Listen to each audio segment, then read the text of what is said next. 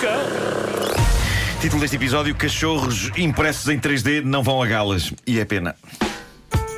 Bom, Bom, prometo. foi intrigante. Ah, ontem fomos à gala da TVI e eu, eu sinto-me na obrigação de eh, pedir desculpa a várias pessoas que lá estavam e às quais eu sinto que devia ter falado e que posso não ter cumprimentado. O que se passa é que aquilo era uma grande concentração de estrelas eh, e nós somos amigos ou conhecemos pessoalmente muitas delas. E eu tenho aquilo que eu acho que é uma condição médica. Em galas destas, em que toda a gente está extraordinariamente bem vestida e penteada e maquilhada, eu dou por mim a não conseguir reconhecer algumas pessoas à primeira ou então a confundir pessoas umas com as outras. Eu padeço de uma espécie de, de daltonismo de galas. Mas eu percebo, eu Não- sorri, eu sorrio para toda a gente e, e acabo por cumprimentá-las, não é? Mas eh, eu, eu não arrisco porque eu nunca sei se posso ser mal interpretado porque na volta eu não conheço aquela pessoa ou então conheço-a e deveria cumprimentar até. Não sei. Eu, eu tenho, eu sou muito neurótico. Smile Eh, and wave, não é? Eu. É, é capaz de ser isso. Eu, eu começo a. Toda a gente já cumprimentou alguém achando que conhecia a pessoa Sim. e a meio do cumprimento percebeu que não era a pessoa certa, Exato, mas exato, manteve o cumprimento. ah, Mas não- pelo menos é simpático. É cl- claro, mas quando estamos num evento de luxo, o que se passa é que eu não começo a não reconhecer ou a distinguir pessoas umas das outras. Parece-me uma, uma amálgama de fatos e vestidos e eu fico sem saber exatamente o que fazer. Eh, falei a várias pessoas, revi algumas pessoas que eu já não vi há algum tempo, mas aquilo era uma espécie de um tsunami de fama. Eh, e eu fui para casa a pensar: epá, reis, eu posso não ter falado a pessoas por não ter percebido exatamente A, se as conhecia, B, quem eram, C, se eram quem eu estava a pensar ou não. Eu não sei, eu fico, eu fico assoberbado Mas de não dúvidas. sofras com isso. Uh, por isso é que tenho a minha técnica de gasto tímido, de tentar não ser eu a fazer o primeiro contacto visual com quem quer que seja. Tento olhar para coisas como tetos, paredes, chão, pratos, uh, velas e esperar que as pessoas venham ter comigo. E aí sou impecável, sou super querido, porque eu sou uma pessoa super querida e vocês sabem que eu sou. É verdade que sim. Mas não consigo arriscar andar à procura de olhos e caras, porque já me aconteceu uma vez, de facto, numa situação destas, cumprimentar efusivamente alguém que eu achava que era uma determinada pessoa e que me disse o mais simpaticamente que conseguiu. Isto não foi ontem, já foi noutra altura. Uh, Disse-me: a gente não se conhece. Como quem diz, não há objetivamente nenhuma razão para nos cumprimentarmos com este entusiasmo. E dito isto, à parte destas minhas questões, eu acho que tivemos um momento muito fofo na gala. Uh, fui rever, estávamos os quatro extremamente atraentes. Eu convidava-me para sair a mim próprio. Força!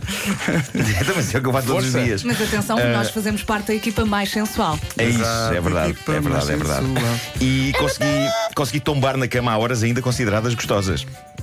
Ao acaso foi, acabou por ser o Vasco estava mais longe de casa, não é? Do- Dá, mas eu cheguei a casa Chegaste. Eu tive alguma Bom, dificuldade em adormecer, estava um bocadinho agitada. ah, é, É, é a Ah, adrenalina. o adrenalina do glamour. Bom, ah, na América, um fã de Star Wars organizou uma festa temática de Star Wars, até aqui nada de invulgar. Eu adoraria levar a cabo uma festa temática Star Wars na minha casa, mas se eu nem para estar deitado no sofá tenho tempo, quanto mais para organizar festas temáticas, sejam elas do Star Wars ou do Pátio das Cantigas, senhores. Mas Muito pronto. embora eu gosto da ideia de uma festa temática do Pátio das Cantigas. Também acho que Sim, é. Com, uma parede- com um buraco na parede a jorrar vinho. E com candeeiros e tal. É isso. Ah, um fã de Star Wars organizou uma festa temática com roupas a rigor, bolo a rigor, tudo 100% Star Wars. A festa foi para celebrar um aniversário, não o dele, mas o de alguém que é muito, muito querido. Fazia um ano nesse dia. O cão, um bulldog chamado Deuce. Creio que terá sido a primeira vez que um cão teve direito a uma festa de aniversário com o tema Star Wars e fez a diferença. Estamos a falar de um cachorro que certamente conhece e ama aquele universo, não é? Já as minhas cadelas, infelizmente, é só anatomia de Grey, anatomia de Grey. A festa teve 20 convidados, nenhum deles cão, só o aniversariante é que era cão e estava vestido com uma camisola do Star Wars feita à medida.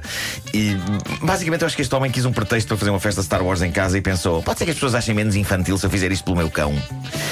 Capaz de ser isso. Vou tentar fazer com as minhas cadelas. Mas uma esse coisa é o assim. teu método, não é o método É, é sempre ir, ir pelo, pelo lado. Ah, a grande notícia deste Natal vem de uma campanha de brinquedos para pessoas crescidas.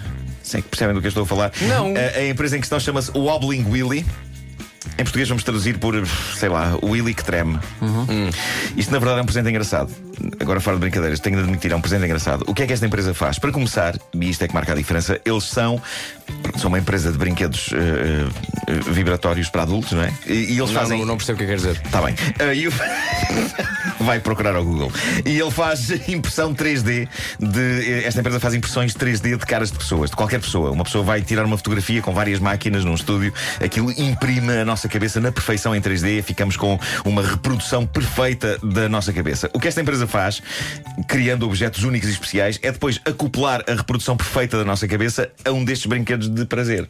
Ah, ok. Para que possamos oferecê-la à pessoa amada, de modo a que, quando não estivermos perto dela, ela possa ter uns momentos agradáveis. depois Possivelmente não se- mais agradáveis do que teriam Para depois não se queixarem, ai que presente tão pouco pessoal. Queres mais pessoal que isto? Claro, claro. Eh, Mas eu posso dizer que acho horrível.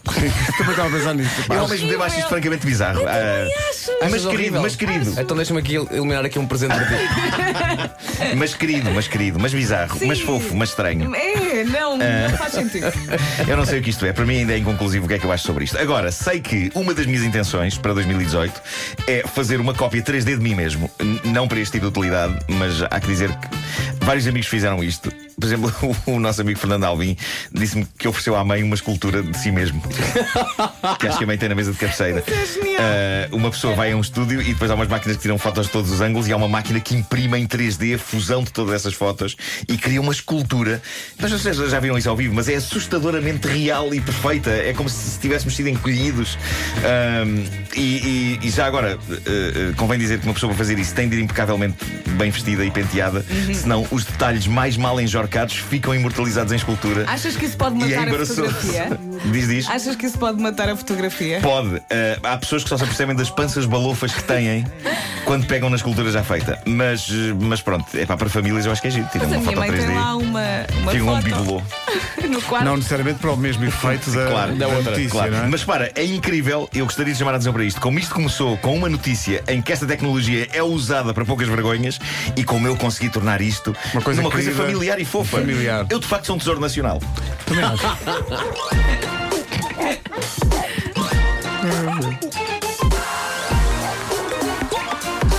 O homem que mordeu o cão.